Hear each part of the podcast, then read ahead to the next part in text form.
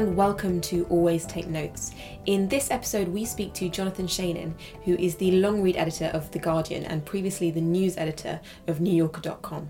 So, The Long Read is The Guardian's uh, now, I think, four year old venture of running three uh, big, approximately 5,000 word stories weekly. We talked to Jonathan about his career, about the different ways uh, that British and American editors approach their work, uh, and about where the long read fits into the Guardian and the broader British journalistic ecosystem as well. It was a great conversation, and we hope you enjoy it. Thank you for inviting us into this lovely office at um, The Guardian.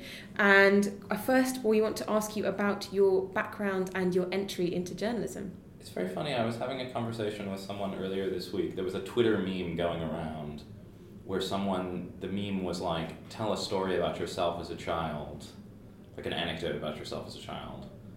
Uh, and I was saying to someone that when I was a kid, I never had any interest in journalism. But after I became a journalist, I could remember that my family used to subscribe to an American magazine. Well, it's not an American. I mean, the magazine called Sports Illustrated mm-hmm. that you two obviously know about, mm-hmm. uh, which I now understand is sort of you know meant to be renowned for its kind of like long form writing. But when I was like ten or eleven, um, I used to refuse to let my mother throw the issues away because I liked to go back and reread the long stories, which I thought, I guess, were really fun or really good or something. Mm. It was quite a nerdy story.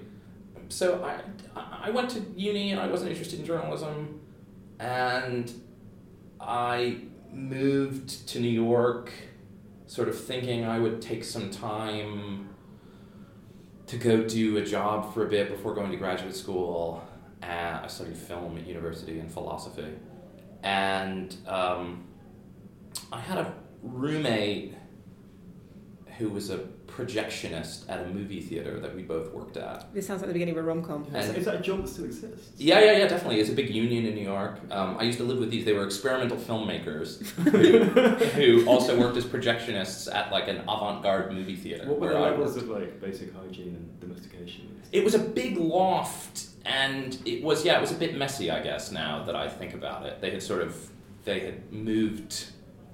They had like built rooms and all. I mean it was very funny because it was in like a part of New York that now is I think probably quite nice, but then was really rather mm. dodgy. Um, and my this guy Brian, who I think is now a lawyer actually, uh, his then girlfriend had been Christopher Hitchens's intern at the Nation magazine in New York the previous summer or something like that, and got to know that I was sort of had an interest in kind of magazines a little bit, and, and I used to read The Nation, and I couldn't quite figure out what to do with myself. So I applied for this internship. The Nation has a kind of, I don't know, long standing internship program. Um, and I did it. I didn't get to work for Christopher Hitchens. Um, I worked for Alex Cockburn. Um, and I worked on the book section. I don't know. I just got really into it, and it was basically like once I was into it, I couldn't stop really. Um, and I got a job at a book publisher for a little while doing nonfiction. And how did you end up going abroad? Where did where did India fit in? So, I was at the New Yorker where I was a fact checker, and I suppose mm-hmm. that's the kind of main, you know. So you've uh, gone from the Nation to the New gone from there. I went from the Nation to the New York Review of Books to the New Yorker. And how, how long at each? Uh, the Nation was like less than a year because it was an internship and then like a bit of kind of like admin work. Mm. And then um, I worked in publishing for a few years, and then I worked for a year at the New York Review, and then three years at the New Yorker. Mm-hmm. So at this point, it's 2007, and I'm a New Yorker fact checker. And in these days, I used to write a bit, and mostly I wrote about the Middle East. Mm-hmm. Um, so I wrote a lot of, well, I never wrote a lot of anything, but the main thing I wrote about was the Israeli Palestinian conflict, and I wrote about also Israeli literature for reasons that are hard to explain. um, and I was working at the New Yorker, and I got an email from uh, a guy who was starting up a newspaper, an English language newspaper in Abu Dhabi, backed by the government of Abu Dhabi, but you know with promises of editorial independence and so on and so forth. And someone had told this guy, okay, Jonathan Shainin is like a young editor in New York who is interested in culture. He's the young culture editor. He works at the New Yorker, which is probably what they wanted to hear. And he's interested in the Middle East. Hmm. And so I moved to Abu Dhabi to start this newspaper. What was that, The that National. sort of decision making to go abroad? I mean, we talked to we talked to Patrick Kingsley mm. a little while ago, for whom you know, going from here took him off the sort of male leggings beat and onto you know the Middle East writ large. What was did you did you want to go abroad? Was it premeditated or? I think once the idea came into my head, I found it irresistible because I started to think, oh, well, I'm going to do something different from what everyone else is doing. But, the, I mean, the, the a story that I think I've probably told before that the time that all this happened, I was fact checking a piece by David Remnick, Mm. which was a profile of Garry Kasparov, because I was David's sort of designated Middle East fact checker. And David's designated Russia fact checker was a woman called Julia Ioffe. Could you just, just explain very Yeah, briefly what a fact checker What a fact is? checker is, yeah. The audience may not be aware.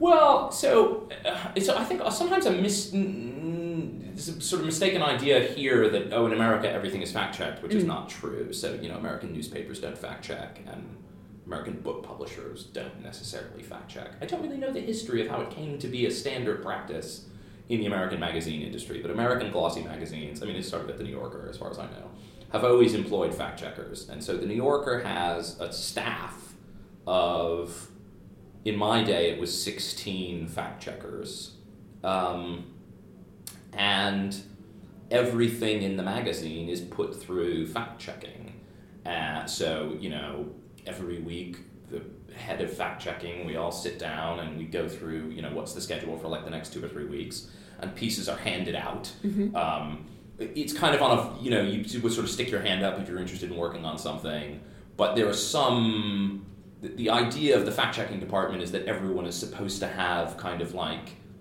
some areas of expertise a little Mhm. bit i was a rare in my time at least a rare fact checker who didn't speak any foreign languages but i had this kind of expertise in the middle east Mhm. um, which i had edited a book about and i'd written about and i'd been there and, Was there know. an expectation you could move from that um, on to being a writer? well Or did you want to? Is that something you wanted? I, that's what I wanted to do at the time, yeah. So, so I think everyone who goes there wants to be a writer. Mm. When I started, so this is, I mean, I started at the New Yorker in 2004. When I started, part of the little sort of spiel that Peter Canby, the head of fact checking, would give you after your interview Mm. was he would say, you know, I want you to know this isn't like you're not going to become a New Yorker writer. This is, you know, it's important for you to understand. And there were people who had been quite successful, but it was always a sort of sense of like you'd be a fact checker, and then you, you know, you'd learn the craft and various things, and then you would kind of go off Mm-hmm. and you do your own work, or you know, the people I worked with who were doing like pretty serious stuff while we were fact checkers. Mm-hmm. Um, it's a bit like going to journalism school or something. It's very much a sense of like, you know, you'd know in J school that you had that, you know, like some ambitious people who were like writing Village Voice cover stories. And there are exceptions, right? There are people who've gone from. Well, so what has now happened is that the internet has transformed. So when I was there, the New Yorker website was like not a thing. Mm-hmm. Um, uh, there was a website. It was run by one guy. It would be like, oh, here's like a slideshow of pictures to do with one of the pieces in this week's issue. Kind of, it was very minor stuff. Mm-hmm. When the website kind of started to expand in a really rapid way, which I think is kind of I don't know, in the 2010s actually.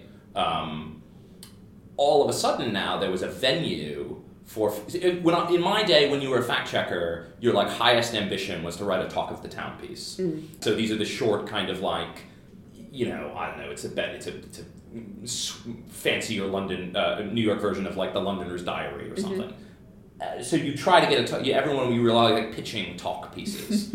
So like I was like I did I like wrote a piece that never got published about a guy who was like a New Yorker who had moved to Atlanta and he had like reverse engineered his like home kitchen so that he could like he had like hacked his oven so that his like Atlanta suburban kitchen oven could cook at like 900 degrees Fahrenheit because he was trying to reproduce this famous um, uptown New York pizza called Patsy's that's like cooked in a coal oven. Um, anyway, never got published. Um, uh, so in my day, that was the hope, and and if you were successful and you got some pieces published, then you would become a writer. And one, Raffi Khatchadourian, who's now a New Yorker staff writer, was a fact checker with me. Um, and Raffi was like quite advanced and wasn't doing talk pieces. He was doing like rather, you know, I, he had like a cover story in the Village Voice about like American counterterrorism in Africa or something while we were all there fact checking. Mm-hmm. So that was the thing. Now, yeah, you do pieces for the web, and some people, quite a few, I mean, have have gone from from the one to the other. But when I was there, it was a bit of a fact checking was a sort of a thing in a way that I think the sense was that you shouldn't do it for too long. Mm. So, is that what prompted your move? Well, so the story I was going to tell is that I was checking this Garry Kasparov piece because David's Russia fact checker Julia, uh, who now is like a staff writer at the Atlantic, had left, and she grew up in Russia, speaks fluent Russian. So I had been asked to stand in and do this fact check, and I was in David's office one night. Uh, we were closing the piece, or it was near the end, and I, you know, we finished up whatever we had to talk about, and I said, "Look, can I ask you for some advice?" And he said, um, "I said, you know, I've been offered this job in Abu Dhabi. They're going to hire me. They're going to hire my girlfriend. Thinking about moving there." And he said, um, "Well, are you going to check facts your whole life?" And I was like, "All right, well, I got to do it." Uh, so Got the throne. yeah, he was like, "Go, go," you know. Um, so, but yeah, I think I mean to answer your question, Simon. I think that um, it was clear to me that like this was an opportunity to be the editor of something, Mm. and that um, it wasn't entirely clear how long you would wait maybe to get that opportunity in New York. Mm. Um, I was going to ask. I mean, we, we to talk to Patrick about the, the route of, of going abroad as a writer and as Yeah. a career there. But do you feel that as an editor, it offered a similar turbocharge? I guess so. I mean, I don't know. It, it it was one of these things where I think to me it was like, okay, you have your like, I think it's a British thing that people would say, you're sort of like train set to play with, but unless you, unless it's good, no one will notice. So it's in a way, it's very like. There's a lot of pressure to it, I think, in a way. It's a bit like going abroad as a writer. I mean, you could stay in a newsroom and hope that you know over time you would be noticed and you're you know you would accrue maybe better and better assignments um, and if you go abroad i think especially like as a young freelancer it's it's kind of all or nothing i mean it's sort of I mean, whatever living in abu dhabi was a fascinating experience and i was well paid and it wasn't like the, necessarily the best workplace um, How long were you there for? I was there for three, a little more than three years. Um, and the paper, and it was a whole separate story. The paper, I think, was sort of on its way downhill by the time that I left. Um, but it was really fun, and it was the, the thing that I was in charge of, which we called the review, was a kind of little proto long reads Coom magazine that came in the newspaper on Fridays. Mm-hmm. Wasn't there a piece once written when this ceased production about how, like, at the time that American journalism was, you know, in this dire financial straits, suddenly there was this like this bright spark. Yeah, And this- Jonathan Shainin the National. Yeah, this, there was a piece to this effect that was written, and it was fun. I don't, I wasn't paying that much money. I mean, it was like a thing of like, but I do think it was like a lifeline for people who were sort of literary-minded freelancers who didn't have a lot of options mm. for serious places to do. I mean, it's like it, it was in a funny period where. So this is we're looking at like end 2007 and for me until the end of 2010, and the newspaper actually launches in 2008. So you have the financial crash comes that summer. But I think the more almost the more relevant thing, thinking about it from the perspective of today, is that there was the internet, but there wasn't really social media. So like I wasn't on Facebook. Facebook, I think, maybe had just barely come into existence. Um, Twitter started, I remember, shortly before I left Abu Dhabi, I think, or while I was there. So you had this sense that you didn't have this like proliferation of like web-based publications. You didn't a magazine like the New Yorker wasn't running NewYorker.com. So if you were like a person who wanted to do something a bit more ambitious than like the occasional newspaper book review or or the kind of occasional uh, I don't know, you know, metro section feature for the New York Times or whatever. There wasn't really an outlet for you that was between like I'm writing a blog and like mm. I write for Harper's, mm. you know. And I think I filled in that spot for a lot of people, which is very funny to me because a thing I found, for example, when I moved to the Guardian, um, you know, five years later, was that all of my old writers were now like almost too big to you know, I'd like ring up people who I used to work with. And they're like, "Oh, sorry, I'm a staff writer at the New York Times Magazine now. You know, I can, I, can, I won't write for less than three dollars a word, whatever, whatever." So I, we, we always try and ask about money. So when you're at the National, what what Yeah, were what you- was the rate? Well, so we bu- so the, the the base the standard rate at the national was seventy five cents a word. US was my rate. It was U.S. Mm. cents when I you would have to I don't know what that would have been in pounds at the time, which meant and we did so it was it was a fun setup. It was like a little mini magazine. There was a cover story that was always four thousand words. Mhm. How And that was his weekly. yeah, so it came out. Well, it came, was in Fridays. So in Abu Dhabi, right, Friday is like the Saturday paper. Mhm. So it was in, or uh, well, in America it would be the Sunday paper. But um, so there was a cover story that was always four thousand words, and it was like almost always reporting, um, but often uh, sometimes I guess were like essays. Um, and it was very sort of Middle East themed. I don't think I sent you any of these links because a lot of them are dead now. But um, you know, like when the great Palestinian poet Mahmoud Darwish died, um, we got uh, Elias Khoury, who's this great sort of Lebanese novelist who wrote the sort of great novel about the Palestinian refugee experience, was friends with Darwish to write like a 4,500 word essay um, that we translated from Arabic and published. Um, a lot of it, we did like a lot of reporting from Iraq, reporting from Afghanistan, Did you have a lot of Um, freedom when you were sort of putting it together each week? Yeah, I mean, they, the only thing was like my bosses were like, it's too weird. Who was That was like- the paper? So it was. So it started. So the first, the initial editor was a guy called Martin Newland, who had been the editor in chief of the Daily Telegraph. Mhm. Um, and um, it was Martin was like a great boss because he had come from the Telegraph with this idea that like what was really important to him in making the National was that it be seen as a quality broadsheet, which to me meant nothing, of course, at the time. Um, but he really thought that like highbrow, serious kind of like culture, literary stuff was like essential to that. Mhm. And I was able to kind of smuggle in my interest in sort of long form reporting just separately. Um, because there wasn't there was a magazine, but it was more like you know a, a kind of Telegraph Stella or something like that. It Mhm. was very like consumer kind of poppy weekend magazine. Um, I'm trying to think of other pieces we did. I mean, it was super fun. It was like um, I sent a guy to Alaska to go to Sarah Palin's hometown, who was like a Harper's intern who I knew. Um, I So there was money for travel. yeah, and it was well because in this case, Martin, who very much had now what I now realize is like a Fleet Street instinct, was like, "Who is this Sarah Palin?" You know, this is 2008. You know, she's just been discovered. So it's like, Jonathan, get someone on a plane to Alaska. um, and uh, yeah, it was real. It was super fun. And then we so it was that, and then there was sort of like commentary on kind of Middle Eastern politics. Mm. Um, much like the sort of front of Talk of the Town in the New Yorker, the first piece was the notes and And comments. were, were you clear by now that you were an editor? Yeah. Well, it was only I think by the end of it that I was because I can remember now having conversation. I had a really long conversation with David Samuels, who was then kind of like my favorite writer, and he used to this guy who used to write for Harper's and New Yorker. He now I think helps run Tablet, um, and still occasionally will do like a Times Magazine piece or something. Um, he had written a Harper's piece about going to Woodstock '99 that I read when I was in college.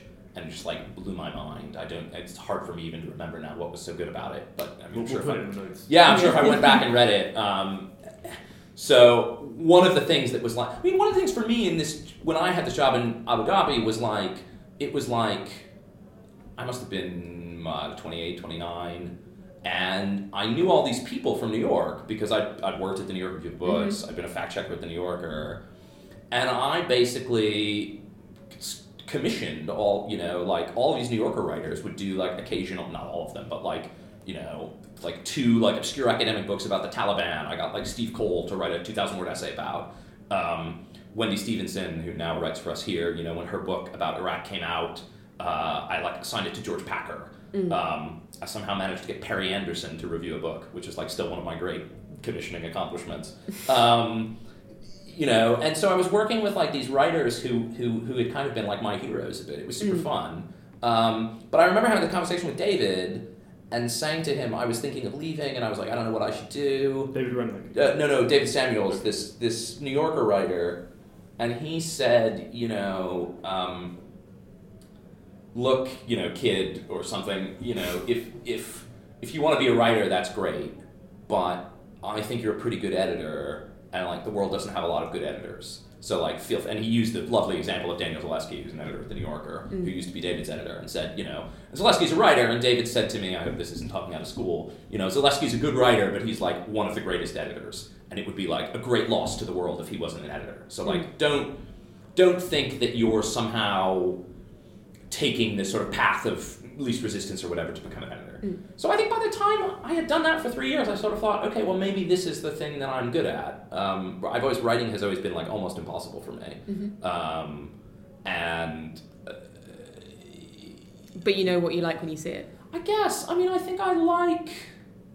Yeah, it's funny. I don't have any problem rewriting other people's work. Mm. Um, I find that c- comes very easily in a way because I think it's not. I It's not as personal. I think yeah, maybe it's like a sort of mask kind of thing for me. Do you that have a, a pile of secret haikus in? No, no, and I've never tried to write fic. I mean, I like wrote poetry when I was like in high school or something, and thought I was very literary. But um, no, I mean, I you know, I um, I don't know whether this will be edifying or not for readers of the podcast, but you know, I like sat down to write an essay about fake news.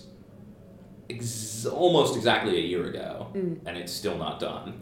Um, and it took me a, maybe a month. I mean, you know, bearing in mind I have a full time job and I have to come to work uh, to write like a first draft, and then David Wolf, who previous guest of yours, who's my deputy, uh, read it and gave me some notes, and I started to revise, and then I just kind of like in June last year, I just sort of gave up, and I'm now like every week I'm like, oh yeah, I gotta get back to that. where where does know. the India experience? Oh, so then, so follows- well, so once I, I mean, maybe this is a good point in terms of, I think I, if I had the sort of editing bug once I was in Abu Dhabi, I looked into going home and I interviewed for a couple of jobs that I didn't get. One of the things I think is to, to, to speak to this question about working abroad is that I do think it's sometimes it's hard for people to quite get what you've done Mm. um, I, I don't know, whatever. People knew what I was doing, I guess, but you're not there. You're not in the middle of what's Yeah. happening. So I interviewed for some jobs, and then um, the woman who I was dating at the time wanted to move to India to leave journalism and study textile design. And because it had been my idea to move to Abu Dhabi, I said, "Well, wherever you want to go next, we'll go." But I secretly was like thrilled not to be going home. I think I Mm. felt like I wasn't done with being abroad. I really liked running a, a, a kind of editorial enterprise. You know, I was in charge of the whole newspaper. Um, and so I got a job at an India magazine called The Caravan, which was sort of launched with the launched about I don't know seven months or eight months before I moved there.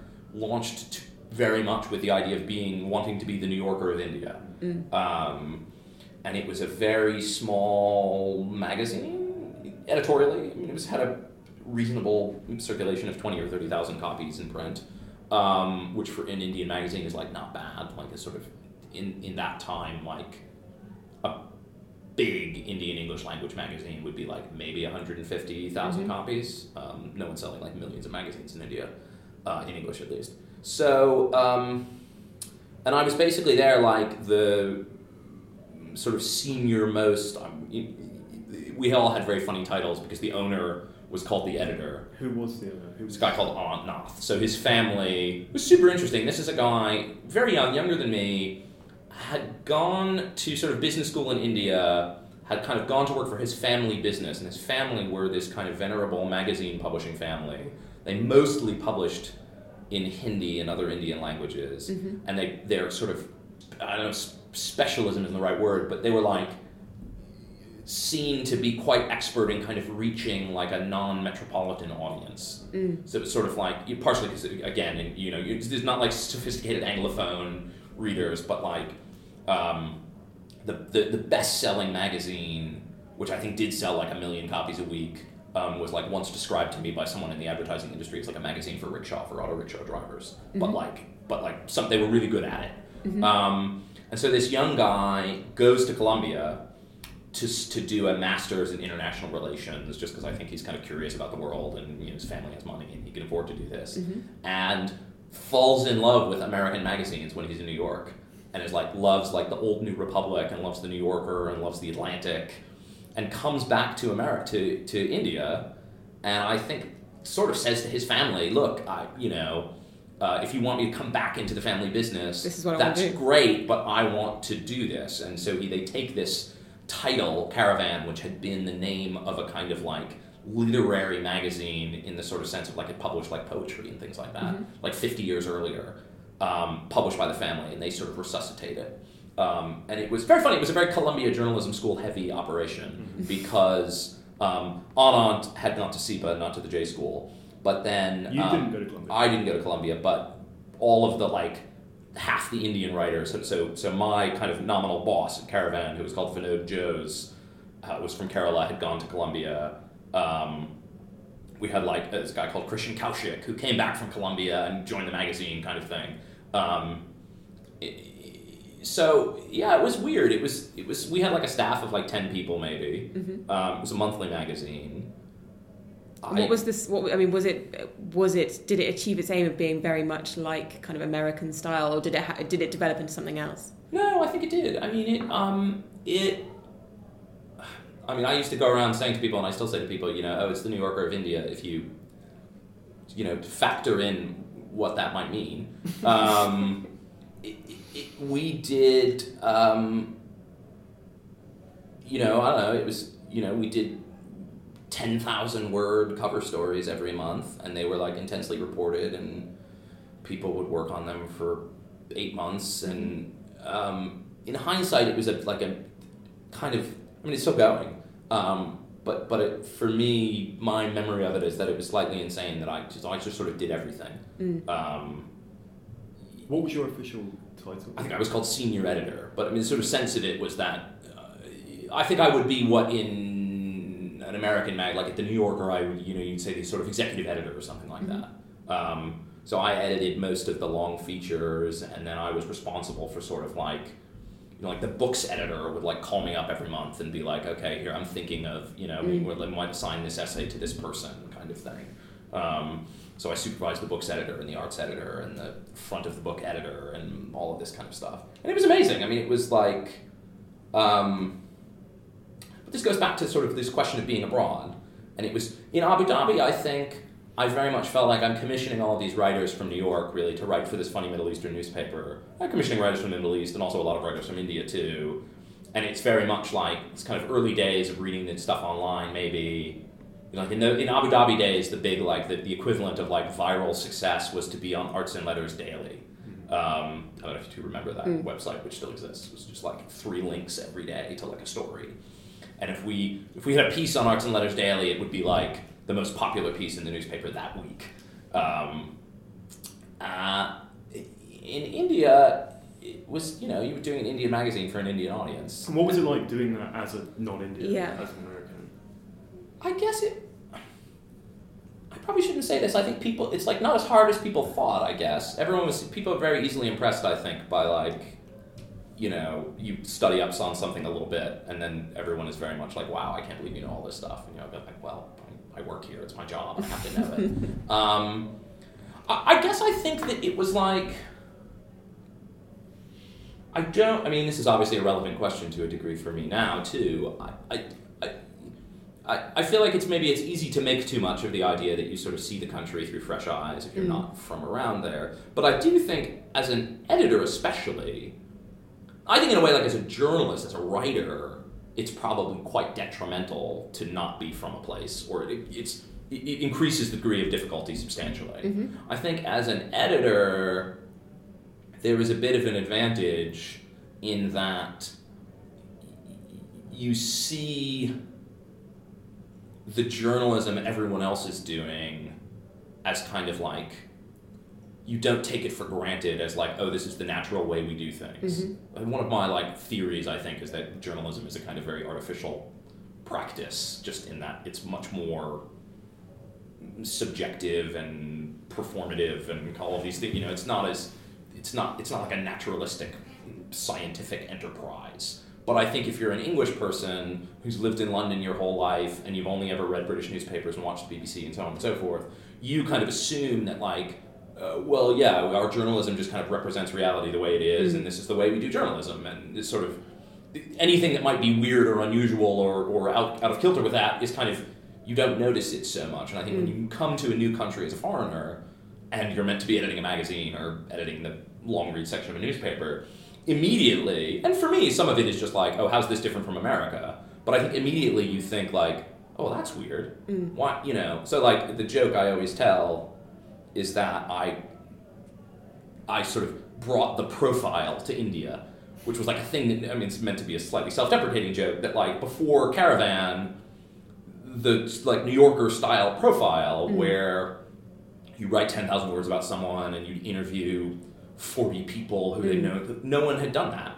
So it's I mean this sort of the, the the I think I gave you a link to this. The first Caravan piece that was really like a big deal with Indian readers was a profile of the sitting prime minister, Mm. which just no one had done. And it was, you know, he's in the newspaper every day, he's in magazines. India had weekly news magazines on a kind of Time Newsweek kind of level, but at no point were they, and written by this guy Vinod, who was my boss, um, at no point did anyone say, well, let's go find the economists. You know, so Manmohan Singh, who was then the prime minister, was famous because he had been the finance minister at the time of the sort of India's Big Bang, so to speak, Mm. the 1991 financial reforms. And no one had interviewed the economists who worked for him during this time. So I was like, that's a total no brainer. If you were doing Yeah. an American magazine profile, you would do all of this kind of stuff, or you'd go read clips and you find that, you know. Anyway, so I do think, so that's the thing. I think when you come in as a foreigner to a place, you, you see what's not everything that's not being done, but you it's easier to be like, oh, I see, we can just do this because this is a thing that people aren't doing. So by this stage, you've been out of um, the US for six years, Yeah, coming on seven. Yeah. coming on seven. So so what's next? Where do you go next? Then I went back, um, and I don't. India was hard to leave, um, and I think I'm sure everyone who lives abroad for a long period of time has their own version of this. I think you get to a point where you have a kind of basically normal life, um, and you think, okay, well, I could carry on doing this sort of indefinitely. Mm. But if I don't want to do that, probably I should go. Hmm It's a, it's, I used to say to people, it's like it wasn't if but when, you know, or rather it was if or when. It- Mhm. How am I getting this? It wasn't when, it was if. hmm Um, sorry. Uh, We got there. so, uh, yeah, I decided to go back to New York. I went back to work at the New Yorker. Did you Um, know that? Did you have that job sort of lined up before you? No, no, no. In fact, um, I was back. I mean, again, it's all of the pivot points in my life involve David Remnick's office. Um, I was back in New York interviewing for another job, and I had gone to see David to ask him to recommend to, if I could he could be a reference for this other Mhm. job, and he sort of said, "Wait, hang on." Have you got this other job yet? And I said, No, that's why I'm coming to ask you to be my Mm. reference. And he was like, Hang on. And he ran out of his office and came back. We didn't run, but came back and said, You know, I think we might have something here.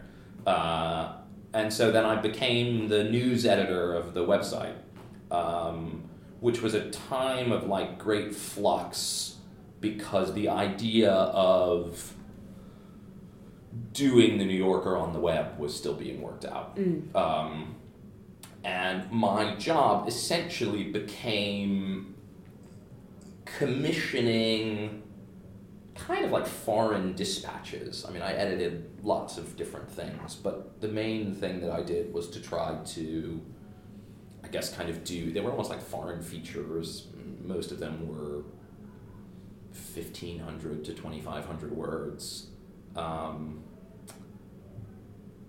it's a bit of, I guess, a bit of sort of like.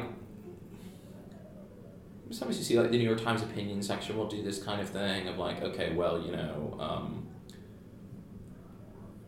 a big thing has happened in Pakistan. You know, I happen to know a prominent Pakistani novelist who can write about it. Mhm. Um, I, I, you know, when Ariel Sharon died, I got the Palestinian writer Raja Shehadeh to write a sort of memoir of you know his life with Ariel Sharon kind of stuff.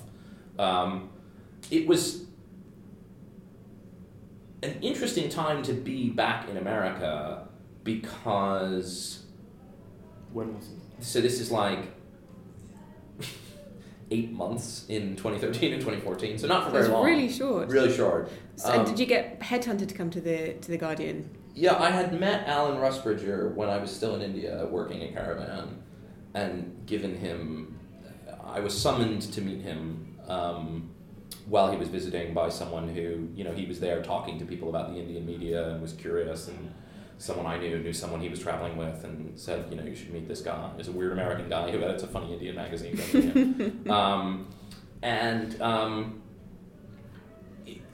in hindsight now, uh, what I understand to be the case is that Alan had this idea to do something like the long read, to do the long read. Um, I don't think the details were really fleshed out.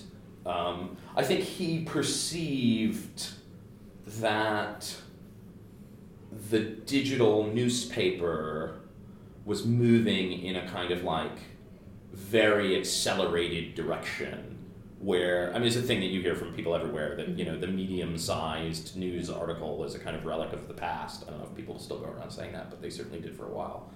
Um, so Alan was like, you know, said when we first met that you know he was thinking of the newspaper in terms of almost like a between a division between fast and slow, which could mean short and long, but primarily you know was better thought of in kind of fast and slow terms. Um, I I think that essentially he had the idea for this. Maybe thought at the beginning that this would just sort of organically, you know, the kind of the long pieces that were being produced within the Guardian would would make their way to this sort of place. It seems to me that at some point it was decided, okay, no, we need like an actual editor to do this, um, who has experience with this kind of. I mean, I think in a way, literally, they wanted an American Mm-hmm. um, in the sense that this is this this is where the genre is. Yeah. Um, maybe not. I don't know. Anyway, so yeah, he called me up and said, And was it a case of you literally sort of coming over and, and, and setting up shop, setting Yeah. up this new um, arena? What was that like? Was there a, like was there sort of huge appetite for it in, in the newspaper? I heard your first editorial memo was longer than the story that was submitted. "Yes, that's Can we, can we true. fact check that point? That's. I think it was probably about the same length." And Ian Jack, bless him, um, complained about it. Um, I was ner- I think I was a bit nervous and felt like I really needed to kind of. At the beginning, it was. Um, well, it was a lot to take in, I guess. I mean, I think that the. Um, my recollection of the very early days was like that most of my time was spent trying to explain to people what we were going to do. Um, usually, either explicitly or implicitly in response to someone saying, "Well, how is it going to be different from like X Y Z thing that's already at the Guardian?" hmm Um, And what was your pitch? well, it was really a mess. I think actually, because I think it, it's it's quite hard to explain in a way. I mean, it's sort of. I uh, I, I think I was kept saying things to people about how, you know, these were going to be sort of pieces that sort of stood up on their own rather than being part of like a broader kind of new you know i i've spared you most of them but i used to have a kind of vast storehouse of of kind of faulty analogies and metaphors. And so one i remember from this time was saying that like the you know a week's worth of the guardian think of as like a as like a steel bridge that has you know 500 individual beams that are all interlocked with one another and each news story is like one of or each even each feature is like one of these beams Who's the man jumping off the bridge? yeah, no. So and and and and, and all the beams kind of go together. And if I gave you like one beam by itself, like if I took a six hundred word news story from page eight and Mm. cut it out and gave it to you, you'd be like, "What is this?" You know. But like all together, it's like, well, that's your week. You know. And I was like, whereas like the long read is like three big trees. This is terrible. and each Where are they in relation to the river? well, yeah, maybe they're on the bank, or maybe, I don't know. Maybe like you could lie them down and cross the river on them. I don't. But but the idea was like, but this is a thing. I don't. I mean, I've done this now. I mean, if, if, if you count when I started as a fact checker, which is I suppose my beginning or, or, or around the beginning of my career in like the in and around the like long form business or whatever we call it. Um, that's like 13, 14 years. And I don't think I'm any better than I was. uh, Maybe I am. I don't know. I'm certainly better at editing, but I'm not any better at explaining what it is that like makes one of these people like wh- what what are the kind of necessary criteria for something like this. Um, I, I it, it's you know it, they're just like various different ways of failing to describe the thing because if you once you see it, it all of a sudden it makes perfect sense. And I, and I think the um, the you know another line I used to use with people was this sense that like the the the if you think about newspaper features, it's like um, it's like a it's like a I don't know like a pizza pie or something like that. And there's this you know you've got like a circle or a pie chart, and and out there in the world this week there are you know 20 trends or new movies or all these things. Things are happening out there, um, and we're going to try and cover most of them. You know, with an and, and very much the sense of coverage. I think actually is a useful word. Um, we, we will have done our job if if most of what's out there kind of comes under our net. Um, and you almost need a piece of paper for this, but my sort of counterpoint to this was almost like, well, imagine you start at like the center of this little pie, and every time there's something interesting at the edges, you sort of draw a line to the edge. Once it's interesting enough to like write a whole piece about it. Over the course of a year, if you have 150 of those little sort of radius lines coming out from the center, it starts to look like a whole circle because like you haven't done you know it, i mean it's a good the new yorker is always a good stand-in for this right? If you did nothing but read a year's worth of the new yorker you would have like a pretty good sense of what happened in the given year. There, there will be individual things that you didn't read about because the new yorker didn't write stories about them but like part of being a commissioning editor or being an editor in this kind of thing is like this faith that like it's okay for us to only do something when there's like enough there that we think it justifies a whole story. Mm-hmm. I feel like I might regret uh, my next question, bearing in mind your uh, your taste for pizzas Oh, yeah, and yeah. bridges and trees. But could you um, define kind of American style uh, journalism versus British style, and what and and and talk a little bit about Oh, yeah. them in relation to each other? Well, luckily I have a theory already prepared for this.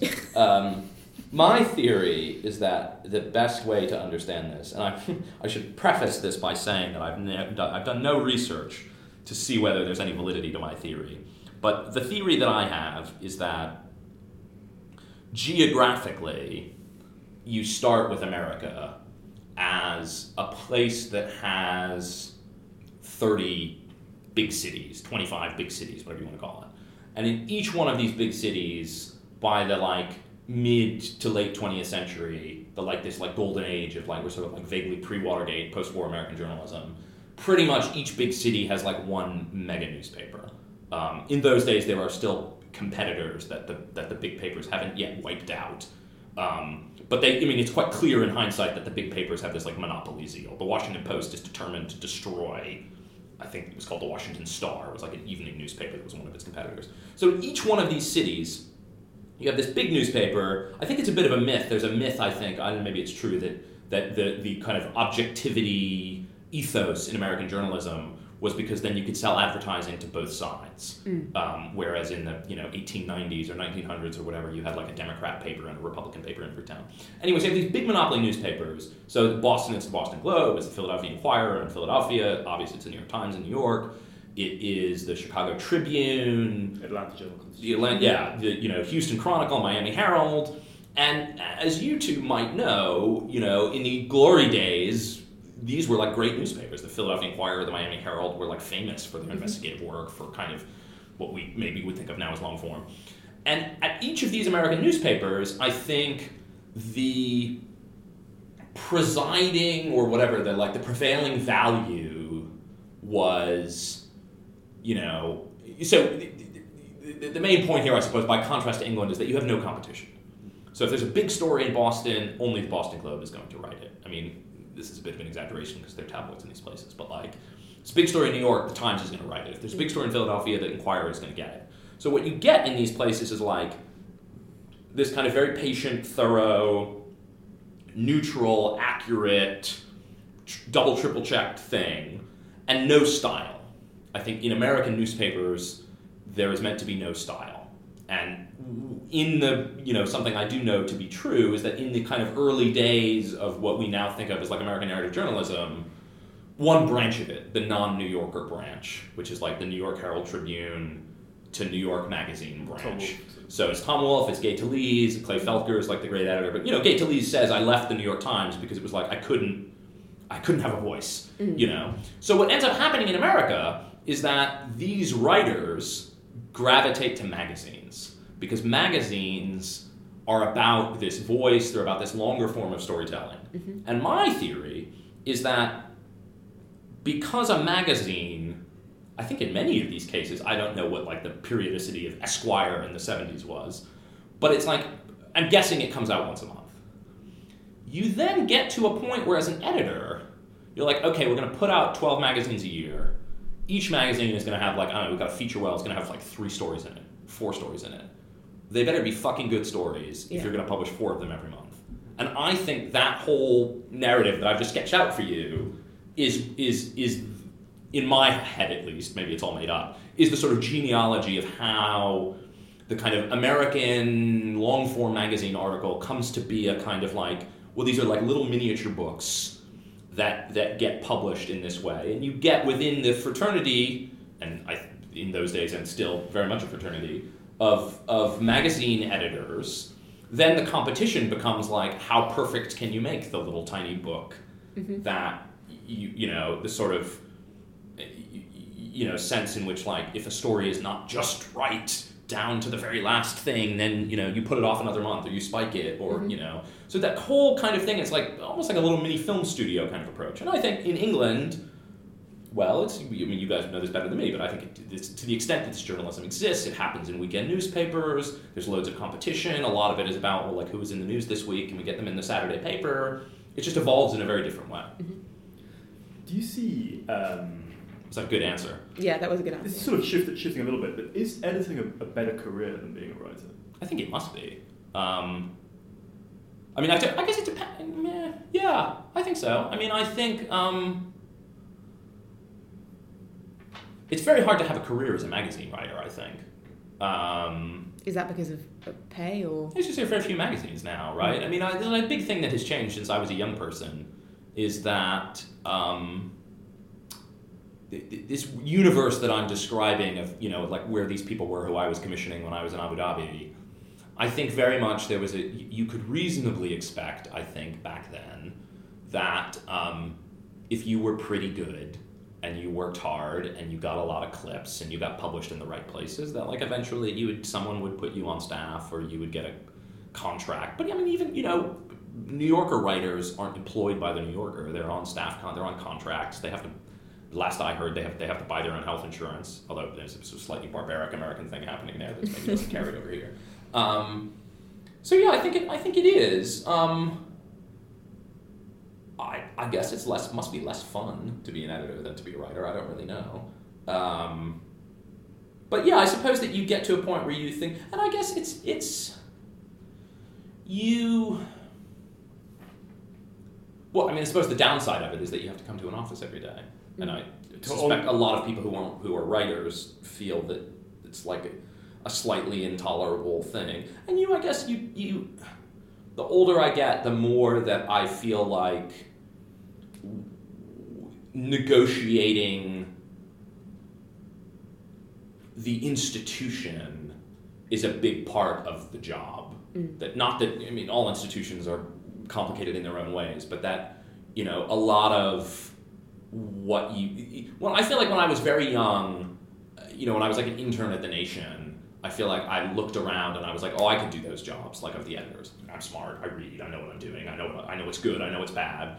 But this sort of sense in which like, well, like what do you do when there's like a crisis or like when something goes really horribly wrong or you know, I don't know, you get sued or all these kind of things that sort of actually the the the one t- kind of tax you're paying as an editor in exchange for kind of having your stable, safe career mm. is that like you have to spend you have to deal with a lot of this stuff. And, and on the whole, you know, the way it sort of works. Could you talk a bit about the process you have at the long read shop at the Guardian? Just the you know, the making of the sausage. Yeah. How it works, who's doing it.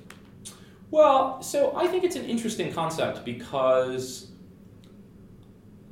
there are other people who do who do things a bit like this, I guess. But I mean, it's sort of right. Traditionally, this kind of thing has been done largely in a magazine, and you know, I think one way to think about the long read, it's like it's if you took a little bit, if you took a feature well out of the middle of the magazine and it just stood by itself, and then to confuse matters further, you didn't publish all the pieces at the same time. You did, you know, one on Tuesday and one on Thursday and one on Friday.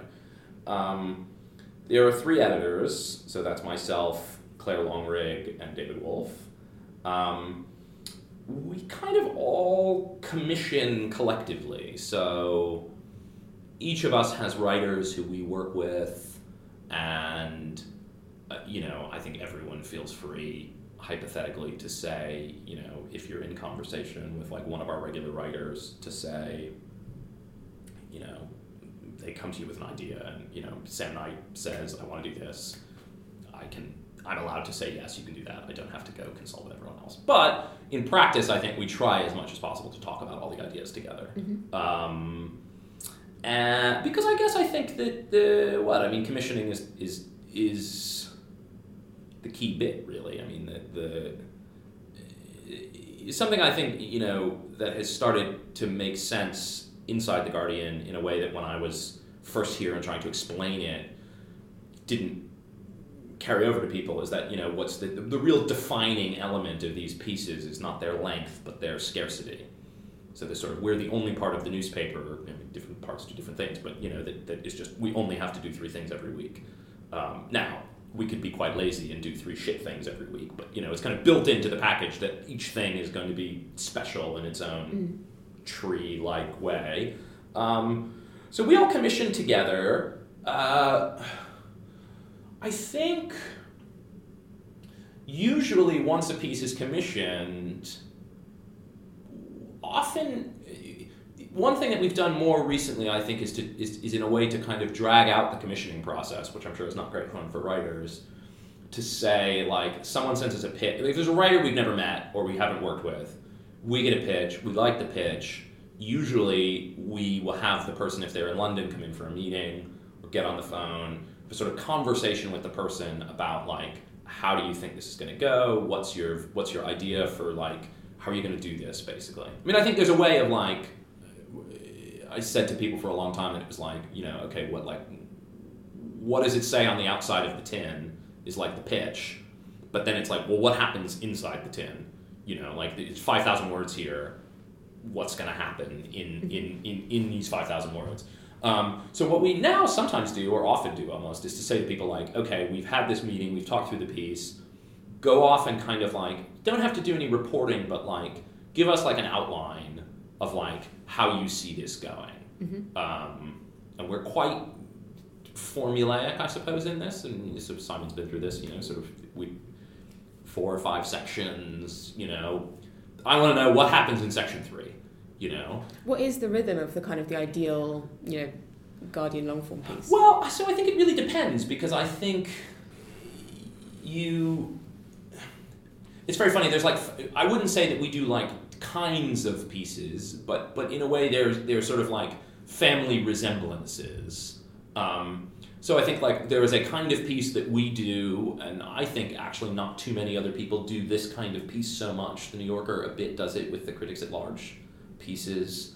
Um, ours tend to be a bit more reported, but you know, um, a lot of Andy Beckett's pieces are like this. Um, yeah, Sam Knight's sandwiches piece to a degree is like this, although it's maybe sui generis and hard to hard to say. But it's kind of it's almost a sort of it's a little bit of a kind of intellectual history of something, um, and and it tends to be you know so Andy did a piece about you know tabloids and politics. Um, and I think in that kind of piece, the uh, uh, beginning is very much about getting the reader to sort of like uh, close their eyes and open them again, or like look for the first time again at some sort of social, cultural, political thing that we kind of take for granted, or uh, it's a kind of trend or a kind of intellectual current that we all know is happening, but no one has said like, you know, holy shit, look at that. Um, I have a joke that I, you know, point out the window when meeting with writers and say, "Look over there! Um, you know, something's happening." Um, and so having, I know, yeah, it would, work better if the listener was in the room. Um, so you, I think in those pieces start with that, and then you basically say, okay, well, like, how did we get here? What's the, what's the, you know, And how many edits would it go through, generally? It's so hard to say. I mean, I think maximum speed for us probably now is three, is my guess. I mean, it's sort of someone who we work with a lot. It's like, okay, first draft comes in. Let me back up for a second. If the outline stage has happened, sometimes we commission a piece before the outline, sometimes we commission a piece after the outline. Depending on who the writer is or what they're doing, often we'll have another meeting or even two meetings during the like reporting maybe pre-writing phase. So Sam, you know, we don't do a lot of outlines or whatever, but like Sam will come in three or four times as he's reporting a piece, and we'll talk through, you know, well, what's what do you think is the shape of it? What what should we, you know, we kind of talk it out. The draft comes in.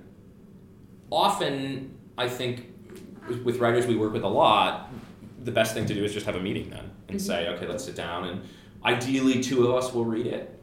So, you know, one person will be the sort of primary editor, and then Clair, or if I'm the primary editor, Clair or David will give it a read and give me some feedback. Um, and then you sit down with the writer, and usually it's like usually the first edit is is the big one, and you are saying, okay, well, this beginning is all wrong, and you know we can't end here, and why is section three only two hundred words, and section four is two thousand words, and I don't know what the timeline is here. The chronology is all a mess. You know, whatever, whatever, whatever.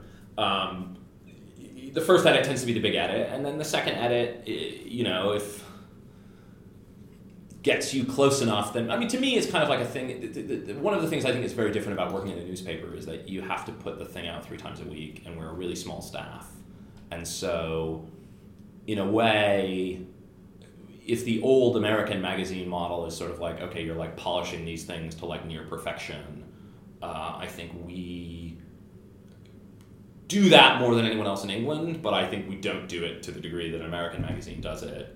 And so at a point you're like, okay, how do we get is is this thing within are we like close enough to the finish line that if I put it on the schedule for Thursday, you know, Tuesday night and Wednesday we can go through the final things. And this is something we, we always ask, but what do you pay? It depends on the writer. Um, I think the standard piece I would say is probably about three thousand pounds, maybe for Mhm. 5,000, 4,500 words. But this is one of these things. I mean, it's a bit tricky. I think we've paid people less. We certainly pay people more. Yeah. Um, you know, I mean, I think you, if you're doing this kind of commissioning, It's not that much money for a lot of work, right? Yeah, well, yeah, it depends. I mean, I suppose it depends on the person, and it depends on what the piece is in a way. I mean, how long would it, would it typically take a, a writer to report and write one of these well, it's hard to say. So it's. I mean, sometimes it's like you could do it in two weeks, and Mhm. sometimes you, it's going to take you seven months or something. Mm. Um, I mean, I think that the um, as an editor with the finances, you have relation you, you have you have different kinds of relationships with people. So there's some people who you have a relationship with where you essentially want to employ them full time, but you have to negotiate somehow with them how that's going to be workable because we can't really pay quite enough Mm. for someone to live on full time. It was the sort of the, the you know, I, I have a theory that this enterprise is is based a bit on kind of surplus, right? The whole point of this genre is that you could have done it quicker and you could have done it shorter and you could have done it for less money. But if you had done all these things, it wouldn't be nearly as good Mm. and it wouldn't be the special, unique thing that you've made it. Um, that logic is deeply unwelcome in the newspaper industry. I think it's safe to say. Um, I, mean, I think we're very lucky because the accounting department of the Guardian understands what we do and why we do it and why it's important to the newspaper. But I think it's a very tricky thing because you end up. I don't know, you know, we just did a piece with an American magazine writer who is a staff writer at a magazine in America. And he's someone I've known for a long time. I used to commission him when I lived in Abu Dhabi. Um, and the sort of understanding I have with him is that uh, when he has a piece that isn't quite right for his day job, but he'd like to do it and he's interested in telling the story and he'd like to make a little bit of extra money, uh, then we do it. Mm. But that then becomes a negotiation between him and I that's like, okay, well, you're doing this because you're into it, it's a kind of passion project, but you're a professional magazine writer, you're not an idiot. You're not, I'm, I'm not going to give you a thousand pounds to do a 6,000 word story Mm. in your spare time. So then it's a bit like we have a little bit of back and forth, and it's like, okay, well, you know, what would it take to be worth it for you? How much is too much for me? And just moving on again, what, Yeah. what is the traffic like that your pieces get? Um, it depends. I mean, I think some of them, you know, Sam's famous piece about what happens when the queen dies is like three and a half million page views, maybe four million now. Um, you know, the piece we published yesterday by Mark O'Connell about why Silicon Valley billionaires are buying apocalypse bunkers in New Zealand is more than half a million now. is Um, that something that informs you as you commission pieces? I know editors hate that question, but is it? Yeah, I mean, no and yes. I think that we don't think of it as the measure of whether a piece was good or not. Mm. And there are pieces any of us could tell you that we think are like among the best things we've done that had shit traffic. And does it affect your um, standing with the Guardian? I think well, so I think the thing is to, to going back a bit to the beginning. Once we got this thing up and running, Mm. I think without anyone saying it to me, the the sort of two or three kind of like quiet questions on everyone's mind were: Is this really going to be good? You know, is it going to be noticeably better than what we're already doing? Um, are people going to click on these pieces, and are people going to read them? Uh, and we have you know sophisticated metrics for how long everybody spends We- we reading can ask something. that, yeah, we'll yeah. come to that in a second. Um, and then kind of like, can it work? Is it is it is this a sustainable thing? Can we do these pieces every week? Can you know, will will adding the long read to the Guardian mean that you know, well, we need the police reporter to do a piece, but you know, Jonathan's got him off doing something for three months, kind of thing.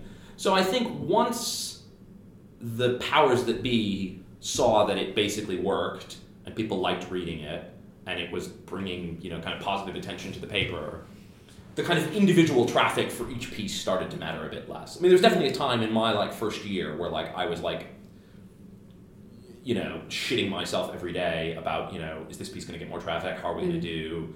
You know, if if if we don't have enough traffic, is someone going to come to me in a year and say, you know, sorry, pal, no one likes this? What are the Um, metrics that still matter to you? I think now it's just more like do people think it's good really? I mean, Mm. it's very like I, it's it's it feels great to have a piece that does big traffic. I mean, it's like a but it's I think very quickly you learn that like these the contingencies are massive Mm. and like even you don't even have to learn this. It's like the number of page views that the piece has literally is about whether people click on it before they've seen it. So it can't be about whether it's good or not. You know, it's not like a movie where it like what gets about the time on reviews. page stuff? Time on page. I think what we've learned with time on page is that there's some pieces that will never have a lot of time on page, Mm. and so like any essentially any true crime piece has like insane time on page, um, and we do some of those, and we've done them very well. Um, a piece that's like an essay about some like you know what is neoliberalism, um, which I think is one of our best pieces. A lot of people click on that and they get one sentence in, or they get a paragraph in and they leave. Mm. And it's, but I, uh, what, what I've learned about attention time is that I can't worry too much about that. Mm. I think, but it's a funny thing because it's like once the metrics are there, you know, we had a piece um, by another writer who I've known for a long time, who's written for me at various publications and also writes for the New Yorker, and and it's he started this piece with a very New Yorker kind of opening, very anecdotal, Mm. you know, um, you know, Simon is you you know sitting at a table in an office in this city, and he has these wearing this suit, and this is what he looks like. And David was just like, everyone's going to close the window. Like you can't like that. We can't start pieces like that. Um, so I think it's like we know, but it doesn't. It's funny. It, it doesn't change our way of doing things. You know what I mean? Mm. It's kind of like.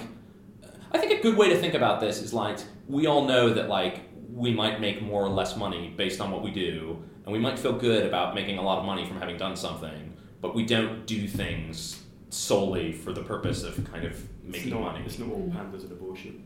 Yeah, although it's an amazing thing, like the sort of the what pandas you mean? Mm. Yeah, the, if you if, if one was, we, we should wrap this, but if one was solely chasing traffic, surely it Well, would be no, see, this is a funny thing. It's like the pan- that pandas piece had, had had relatively low traffic. This is like David and I have a rolling argument about, and David and Clair and I all have a rolling argument about why we think animal pieces don't do as well as we would expect them to do. My theory is that when the animal pieces involve humans, then they do very well. So we did a great piece about the like the like the, the great war of man versus rat. That was like wildly successful. But then we did a piece that like David and I really liked by like a young American writer about bee thieves. Right? That sounds great. People are like going around in California stealing bees because all of a sudden bees are very valuable, I think, because you need them to pollinate almonds or something. Very Anyway, interesting. we should. Yeah, we, sorry. We're I- conscious of time, but it's a final swift question. Please, yes. Um, it is maybe above your pay grade, but can the Guardian remain free? Yeah, it looks that way. I mean, I think that um, everyone is moving toward reader support. I think the right way to understand this, and it, I don't think it's a conversation that is done in a terribly sophisticated way in this country, is that uh, the New York Times and the Washington Post are essentially still voluntary in a way, but it's difficult if you don't want to pay. So it's, I'm pretty sure that if you're crafty, you could read the New York Times as much as you want without ever giving them a penny, and it'll probably be a bit, bit, bit, bit of a pain for you. Um, but I think a lot of people who have taken out subscriptions to the New York Times, you know, especially since Trump or whatever, aren't doing it in a kind of transactional way where, you know, I'm giving you money so I can get this product in the same way that I buy milk at the grocery store. They're doing it because they're like, I want to support this, and yes, I get something in return. So the Guardian, I would say, is doing an extreme version of that, basically, which is saying, look, we all pretty much know that someone's got to pay for this. Um, and so far, it's working. Uh, whether it will continue to work forever, who knows? That's a, a very hopeful Yeah. on, on which Well, end. it's kind of it's you know it's one of these things that actually I said like every every time I have to talk about long form like this, someone says, "Is this sustainable uh, financially?" You know, as the news business is doing so badly. And I think if it's a matter of like readers, if reader support is the direction we're going in, that's really good for this kind of work because this is work that makes its value really clear and so people like you know it makes it makes it might not make the guardian more appealing to advertisers um, or the new yorker more appealing to advertisers or whatever the publication may be but it definitely makes it more appealing to readers and those readers then want to give you money then the new model is like better i think in some ways Jonathan, thank you so much for your time thank you and both for, for, for talking us through trees and, and bridges. yes i'm sorry i carry on a bit but it's good fun It's fascinating. Thank you very much. very good thanks guys Now for a swift update from our lives, Simon. Um, what have I been doing? I've been And reading. and reading. Yeah, uh, I've been in Belgium uh, to do a magazine story about the Belgian football team, which was interesting. Uh, and the weather was good, and it was nice to be in Brussels, which is a city I know. Uh, I'm now back writing that up. Uh, I have been reading. I finished the book that Cassie was very rude about, uh, and I'm now reading a book by Norman Dixon called "On the Psychology of Military Incompetence," which is a very celebrated volume from the 70s. But I'm down to my last five books that I need to read for my book. Cassia, what about you? I am um, still going through the, the edits of my own book, which is, you know, good fun. And I'm really looking forward to seeing the cover art and, and doing all that kind of um, fun stuff. Um, I mean, I'm mostly reading that, to be honest, and, and also going back over my, my source notes um, just to make sure I've got everything uh, right and going back indeed to my sources and chatting to them about updates because some of them I haven't spoken to for, for 18 months. That's been the sort of majority of my time. So Busy week for both of us. Uh, this has been, as ever, Always Take Notes, hosted by me, Simon Akam. And me, Cassie Sinclair. Our producers are Liz Davies, Ed Kiernan, and Olivia Krellin. Our music is by Jess Danheiser. Zara Hankier looks after our social media, and James Edgar designed our logo and did some of our other graphic design. And you can find us on all manner of social media. We're on Facebook and Instagram at Always Take Notes. We're on Twitter at Take Notes Always, and our website is alwaystakenotes.com. And of course, do please leave us a review on iTunes. Thank you to those who have already done so. It really helps, and we love hearing what you think. Bye.